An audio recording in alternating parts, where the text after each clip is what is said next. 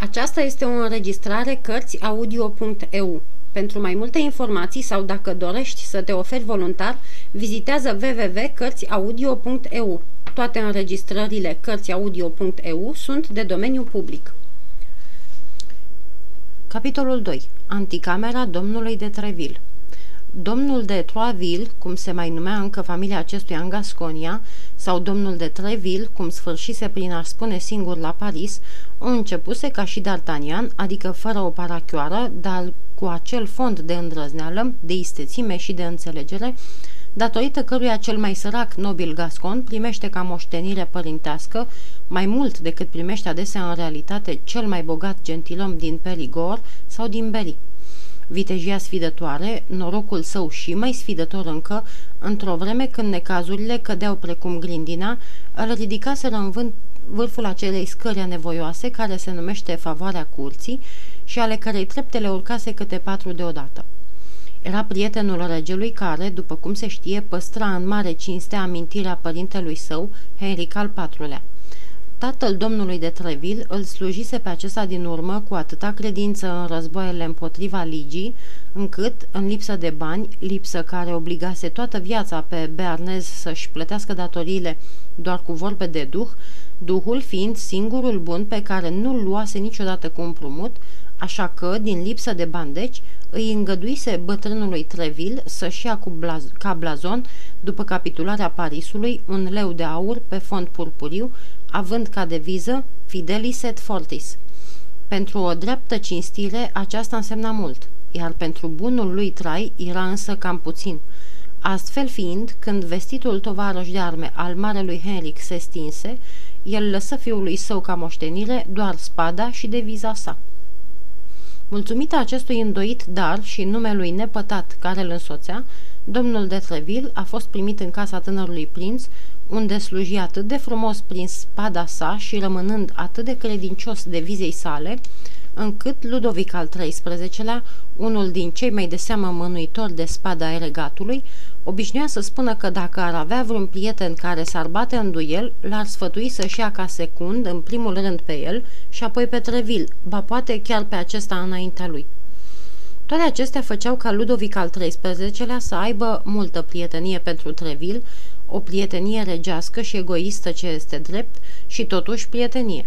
Căci în acele vremuri nefericite, bărbații de teapa lui Treville aveau mare căutare. Mulți ar fi putut lua ca deviză epitetul de puternic, ce alcătuia partea a doua a inscripției din blazonul lui Treville.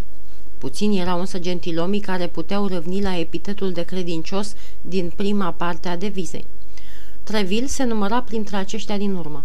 Era una din acele firi înzestrate cu istețimea ascultătoare a dulăului, gata să sară orbește, cu privirea ca fulgerul, cu pornirea aprigă. Ochiul îi fusese dat doar pentru a descoperi dacă regele era nemulțumit de cineva, iar mâna pentru a lovi pe acel supărător cineva, pe un bezm, un poltro de mere sau un vitri. În sfârșit, lui Treville nu-i lipsise până atunci decât prilejul însă stătea la pândă hotărât să-l și înhațe dacă i-ar fi ieșit în cale.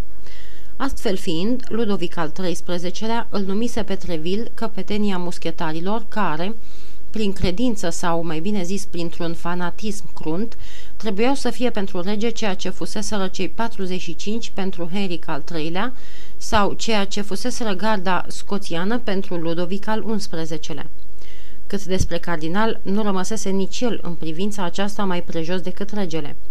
Când văzuse că minunați aleși înconjurau pe Ludovic al XIII-lea, acest al doilea, sau mai bine zis acest întâi rege al Franței, a vrut și el să-și aibă garda lui. Și a avut și el, deci, muschetarii, după cum Ludovic al XIII-lea și avea pe lui.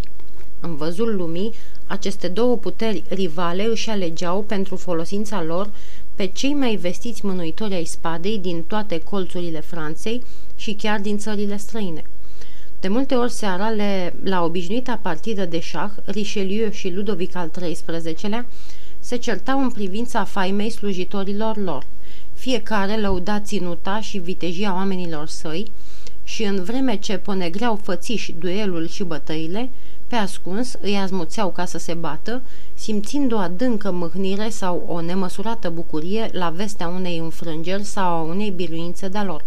Cel puțin așa stă scris în memoriile unui om care a luat parte la unele din aceste înfrângeri și la multe din aceste biruințe. Treville știuse să-i cânte stăpânului în strună și, mulțumită acestei dibăcii, a putut câștiga îndelungata și neclintita bunăvoința unui rege, care n-a lăsat în urma lui faima unei prea mari statornicii în prietenie. Îi punea pe muschetar să defileze în fața cardinalului Armand Duplessis, luând totodată un aer batjocoritor care zburlea de mânie mustața căruntă a eminenței sale. Treville înțelegea minunat rostul războiului din acea vreme, când, dacă nu trăiai pe socoteala dușmanului, trăiai pe seama celor de un neam cu tine. Soldații săi alcătuiau o legiune de draci împielițați care nu știau decât de frica lui. Dezmățați, chelcheliți, plini de răni, muschetarii regelui, sau mai bine zis ai domnului de Treville, făiau prin cârciumi, prin locurile de plimbare sau prin cele de petrecere, țipând, răsucindu-și țanțoși mustața, zângănindu-și săbile ori năpustindu-se încântați asupra gărzilor domnului cardinal când îi întâlneau în cale. Sau scoțându-și spadele în plină stradă cu mii de șoltecării, uciși uneori, dar încredințați că vor fi plânși și răzbunați. Ucigând de multe ori, dar știind bine că tot nu vor putrezi în închisoare, fiindcă domnul de Treville era totdeauna gata să-i scape. Se înțelege că domnul de Treville era preamărit pe toate tonurile de acești oameni care îl adorau și care, deși vrednici de spânzurătoare, tremurau în fața lui ca niște școlari în fața profesorului, ascultându-i cel mai neînsemnat cuvânt și gata să-și dea viața pentru a spăla rușinea celei mai mici mustrări. Domnul de Treville folosise această puternică pârghie mai întâi pentru rege și prietenii acestuia, apoi chiar pentru el și prietenii săi. De altfel, în niciun volum din memorii din acea vreme, și totuși au lăsat atâtea memorii, nu se vede că acest cinstit gentilom a fost vreodată învinuit, nici chiar de dușmanii lui, și avea, avea la fel de mulți și printre literați ca și printre oșteni, nicăieri nu se vede că acest cinstit gentilom a fost vreodată învinuit de a fi cerut cuiva plată în schimbul îngăduinței de a folosi fanaticii lui soldații. Deși înzestrat cu un deosebit dar al intrigii, pe potriva celor mai grozavi intriganți, domnul de Treville a rămas un om cinstit. Ba mai mult, în ciuda puternicelor lovituri din vârful spadei care deșiră și a exercițiilor grele care îi stovesc, el ajunsese unul din cei mai galanți curtezani ai frumoaselor de atunci, unul din cei mai rafinați îndrăgostiți și unul din iscusiții cântăreți de fraze întortocheate și sfărăitoare ai vremii sale.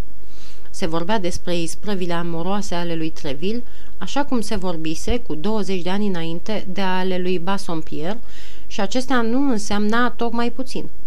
Capitanul muschetarilor era așadar proslăvit, temut și iubit, atingând astfel culmea fericirilor lumești. Ludovic al XIV-lea întuneca toți micii aștri de la curte prin orbitoarea lui strălucire. Tatăl său însă, acel soare, pluribus impar, lăsa fiecăruia dintre favoriți splendoarea lui personală și fiecăruia dintre curteni valoarea lui individuală. De aceea, în afară de audiențele acordate dimineața de către rege și cardinal, când se trezeau din somn, mai erau la Paris pe atunci peste 200 de asemenea audiențe cu destulă căutare. Printre acestea, cele încuvințate de domnul de Treville erau din cele mai căutate. Curtea palatului său din strada Vieux Colombie semăna cu o tabără începând de la ora 6 dimineața vara și de la 8 dimineața iarna. 50 până la 60 de muschetari, care păreau că fac cu schimbul pentru a fi mereu în număr bătător la ochi, se plimbau neîncetat, înarmați ca pentru război și gata de orice. De-a lungul uneia din acele scări mari, pe locul căreia civilizația noastră al clădi o casă întreagă, urcau și coborau solicitatorii din Paris, alergând după un capriciu oarecare, gentilomii din provincie, arzând de dorința de a fi înrolați, ca și valeții înzorzonați în toate culorile, care aduceau domnului de Treville vești din partea stăpânilor lor. În anticameră, pe banchete lungi, așezate în cerc, așteptau aleșii, adică cei care fusese chemați. De dimineața până seara nu contenea acolo zumzetul glasurilor, în vreme ce în cabinetul său, învecinat cu această anticameră, domnul de Treville primea vizitele, asculta plângerile, dădea porunci și, asemenea regelui în balconul său de la Louvre, n-ar fi avut decât să stea la geam ca să primească defilarea oamenilor și a armelor. În ziua când D'Artagnan se înfățișă în audiență, numărul celor de acolo era impunător, mai ales pentru un provincial sosit proaspăt de acasă. E drept însă că acest provincial era gascon și mai ales pe vremea aceea compatrioții lui D'Artagnan aveau faima de a nu da înapoi cu una cu două. Într-adevăr, cum treceai poarta masivă și ferecheată în cuie lungi cu floare dreptunghiulară, te trezeai în mijlocul unei cete de militari care foiau de colo-colo prin curte, strigându-te, certându-te sau jucând tot felul de jocuri. Ca să-ți croiești drum printre aceste valuri învolburate, trebuia să fii sau ofițer, sau mare nobil, sau femeie frumoasă. Așadar, prin mijlocul acestei cete și al acestui tărăboi, își făcea loc tânărul nostru cu inima gata să-i sară din piept, lipindu-și spada lungă de coapsele subțiri și ținând în mână marginea pălăriei de pâslă, în vreme ce pe buze îi flutura zâmbetul sfios al provincialului tulburat, care vroia să pară stăpân pe el. Cum trecea de un grup, răsufla ușurat, totuși, bănuind că unii din ei se întorceau să-l privească, D'Artagnan, care până atunci avusese o părere destul de bună despre el, se simți caragios pentru întâia oară în viață. În dreptul scării era mai rău încă.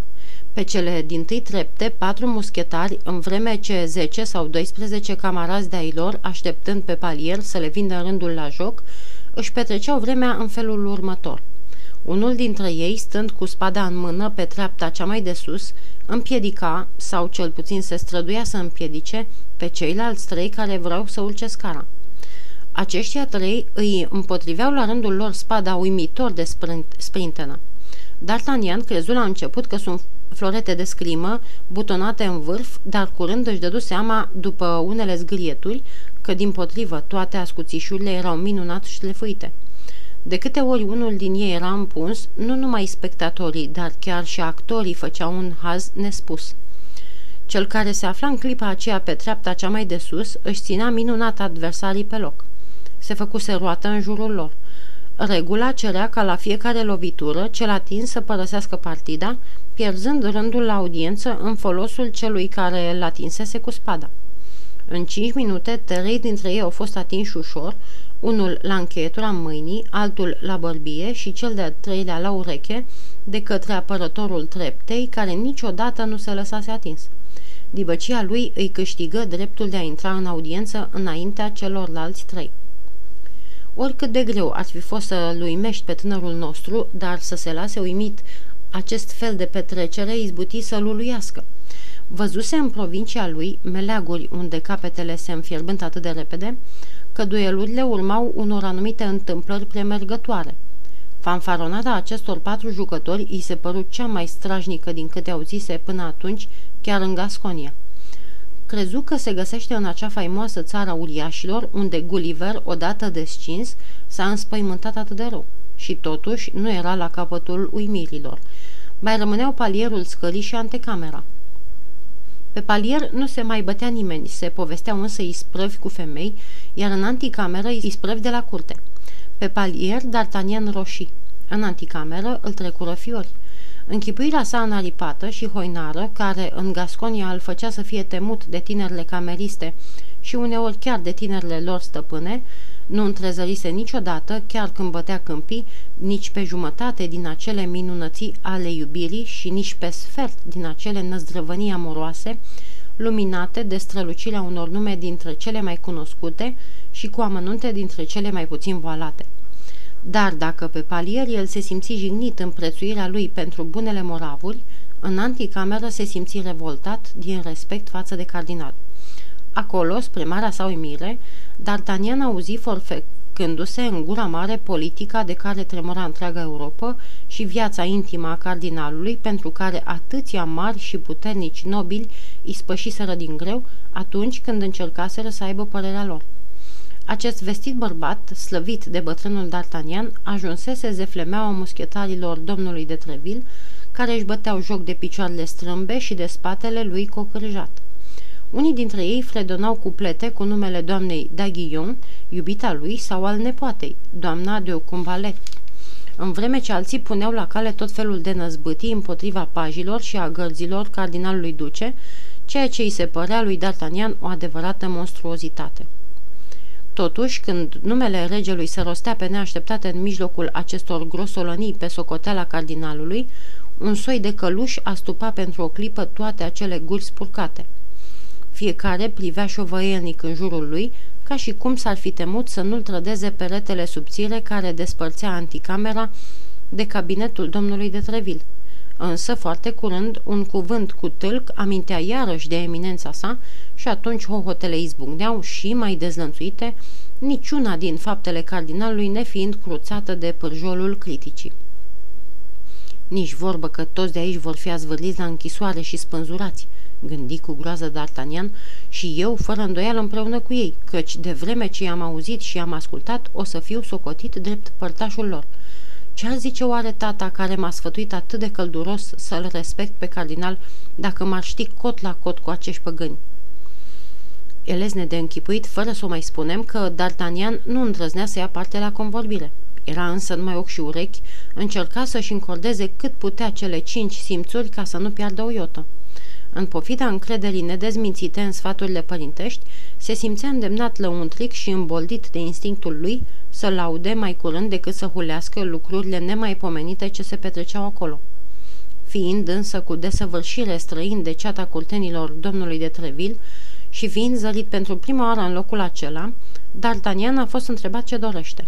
La această întrebare își spuse numele foarte umil, se sprijini pe titlul de compatriot și rugă pe cameristul care venise să-i pună întrebarea să-i aducă la cunoștință domnului de Treville cererea unei scurte audiențe, cerere pe care camera, cameristul îi făgădui cu glas ocrotitor să o transmită la timpul și locul cuvenit.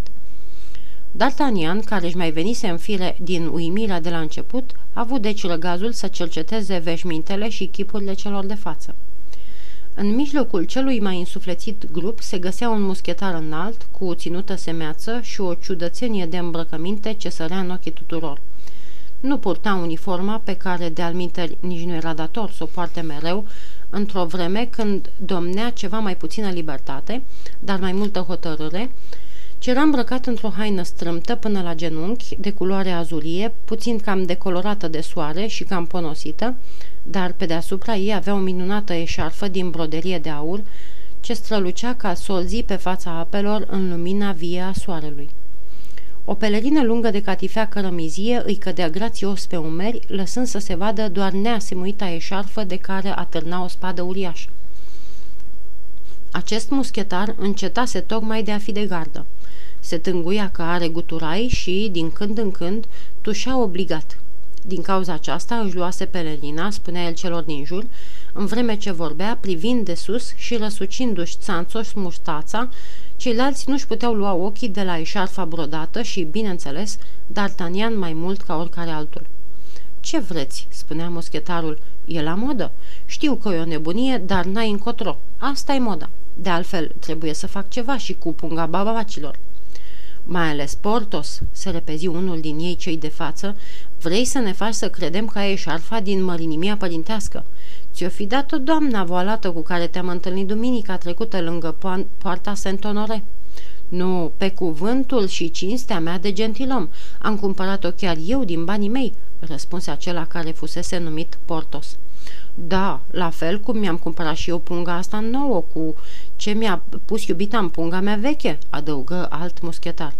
Adevărat, întări Portos și ca dovadă, uite, am dat pe ea 12 pistoli. Admirația spori, deși îndoiala mai stăruia încă. Nu-i așa, Aramis?" întrebă Portos, întorcându-se spre alt muschetar. Înfățișarea acestuia din urmă se bătea cap în cap cu a muschetarului care îi pusese întrebarea numindu-l Aramis. Era un tânăr de cel mult 22 sau 23 de ani, cu o privire copilărească și dulceagă, cu ochii negri și blajini, cu obrajii trandafirii și catifelați ca o piersică de toamnă, iar mustața ei subțire desena deasupra buzei de sus o linie fără cusur. S-ar fi zis că mâinile lui se codeau să se aplece de teamă să nu li se umfle venele. Când și când își ciupea sfârcul urechilor ca să-l păstreze îmbujorat și străveziu. De obicei vorbea puțin și încet, saluta în dreapta și în stânga sau râdea potolit, arătându-și frumoși dinți care păreau foarte îngrijiți, ca de altfel întreaga sa ființă. Răspunse la întrebarea prietenului, încuvințând doar din cap. Această încuvințare păru a înlăturat toate îndoielile privitoare la eșarfă. Toți rămăseseră cu ochii la ea, dar fără să o mai pomenească. Apoi, printr-unul din acele surprinzătoare salturi ale gândirii, convorbirea se îndreptă deodată asupra altui subiect. Ce ziceți despre ce istorisește scutierul lui Chalet?" întrebă unul din muschetari, fără a se întoarce spre cineva, ci din potrivă punând întrebarea tuturor de acolo. Și ce spune?" întrebă Portos cu glas turfaș. Spune că a întâlnit la Bruxelles pe Rochefort, duhul rău al cardinalului, travestit în caputin. Blestematul de Rochefort, cu anteriul lui de călugăr, l-a tras pe sfoară pe domnul de Leghe de Prosce. Încă ce mai prost, întări Portos, dar așa o fi oare? Așa mi-a spus Aramis, răspunse mușchet, muschetarul. Adevărat? Ei, parcă dumneata nu știi, Portos, zise Aramis. Nu ți le-am spus eu toate ieri? Hai să vorbim de altceva. Cum? Să vorbim de altceva? Asta e părerea dumitale, stărui Portos foarte frumos. Să vorbim de altceva? La naiba, că repede mai închei dumneata. Cum adică? Cardinalul pune pe un trădător, pe un tâlhar, pe un nemernic să spioneze un gentilom, îl pune să-i șterpelească scrisorile, apoi, cu ajutorul spionului și datorită scrisorilor, pune să-i se taie capul lui Chalet sub învinuirea tâmpită că ar fi vrut să-l omoare pe rege și ar fi vrut să-l însoare pe fratele regelui cu regina. Nimeni n-avea habar de toată ozeala asta, ne-o destăinești dumneata ieri, spre marea noastră uimire și acum, când nici măcar nu ne-am dezmeticit, vii să ne spui, hai să vorbim de altceva?" N-avem decât să vorbim și despre asta dacă ție atât de mult," răspunse netulburat Aramis. Dacă aș fi fost cutierul bietului Chalet, strigă Portos, Rochefort ar fi pățit-o rău de tot cu mine. Iar dumneata ai fi pățit-o și mai rău cu ducele roșu, îi atrase atenția Aramis. Cum? Ducele roșu? Bravo, bravo, ducele roșu, întări Portos, aplaudând și încuvințând din cap. Ducele roșu, asta e minunat. Am să răspândesc porecla, dragul meu, fi pe pace. Dar știi că are duh Aramis al nostru? Ce păcat că n-ai putut să-ți urmezi vocația, scumpul meu, ce drăgălaș pop ai fi fost. Nu-i decât o întârziere trecătoare, lămuri Aramis. Într-o zi tot o să fiu preot. Știi și dumneata, Portos, că tocmai de aceea nu mă las de teologie. O să fac așa cum spune, întări Portos. Mai curând sau mai târziu, tot o să o facă. Mai curând, zise Aramis. N-așteaptă decât ceva ca să se hotărască de-a binelea și să îmbrace iar anteriul pe care îl ține atârnat în cui de desubtul uniformei, adăugă un muschetar. Și ce anume așteaptă? întrebă altul. Așteaptă ca regina să dorească Franței un moștenitor. Să încetăm cu astfel de glume, domnilor, spuse Portos. Slavă Domnului, regina e încă la vârsta când poate să-l mai dăruiască. Se zice că domnul de Buckingham se află în Franța, adăugă Aramis cu râsul său de pișicher, dând acestei fraze, în aparență atât de nevinovate, un înțeles destul de ușuratic. De data asta, n-ai brodit-o prietenă, Aramis, îi curmă vorba Portos, și în slăbiciunea dumitale de a face haz de orice, treci mereu peste marginile îngăduite. Dacă te-ar auzi vorbind astfel domnul de Treville, cred că nu i-ar face deloc plăcere. Ai de gând să-mi dai o lecție, Portos?" îl întreba Aramis, în a cărui privire blajina se văzu scăpărând un fulger. Dragul meu, fii muschetat sau preot, fii una sau alta, dar nu și una și alta," îl sfătui Portos. Uite, Atos ți-am spus-o și zilele trecute. Slujești la prea mult stăpân deodată. Te rog, te rog, ar fi deprisos să ne supărăm. Adu-ți aminte cum ne-am înțeles între noi, dumneata, Atos și cu mine. Te duci cu doamna Daguillon și îi faci curte. Te duci la doamna de Boatrasi, verișoara doamnei de Chevreuse și îți merge vestea că ai ajuns departe de tot în binevoitoarea prețuire a acestei doamne. Dumnezeule, nimeni nu-ți cere să-ți destăinuiești fericirea, nici să-ți dai pe față tainele inimii. Îți cunoaștem cavalerismul. Dar dacă ai virtutea asta, atunci la naiba folosește-o și față de majestatea sa. Lasă să trâncănească cine vrea și ce-o vrea despre rege și despre cardinal. dar regina e sfântă și dacă cineva vorbește de ea, apoi atunci să vorbească numai de bine. Portos, ești la fel de înfumurat ca și Narcis, răspunse Aramis. Știi că nu poți, nu poți suferi dojenile în afară doar dacă m-ar dojeni Atos. În ceea ce te privește pe dumneata, dragul meu, ai o eșarfă prea frumoasă ca să mai faci pe arătosul. O să fiu preot când voi socoti de cuvință. Deocamdată sunt muschetar și ca muschetar spun ce îmi place, iar în clipa de față îmi place să-ți spun că ai început să mă scoți din răbdări. Aramis. Portos. Ei, domnilor, domnilor, se auziră strigăte în jurul lor. Domnul de Treville îl așteaptă pe domnul D'Artagnan, curmă discuția cameristul deschizând ușa. La auzul acestor cuvinte, în timpul cărora ușa rămăsese deschisă, se făcu liniște. În mijlocul tăcerii atot cuprinzătoare, tânărul Gascon străbătu o parte din lungimea anticamerei și intră la capitanul muschetarilor, totodată se simțea nespus de bucuros că fusese scutit la timp de sfârșitul acelei ciudate gâlcevi.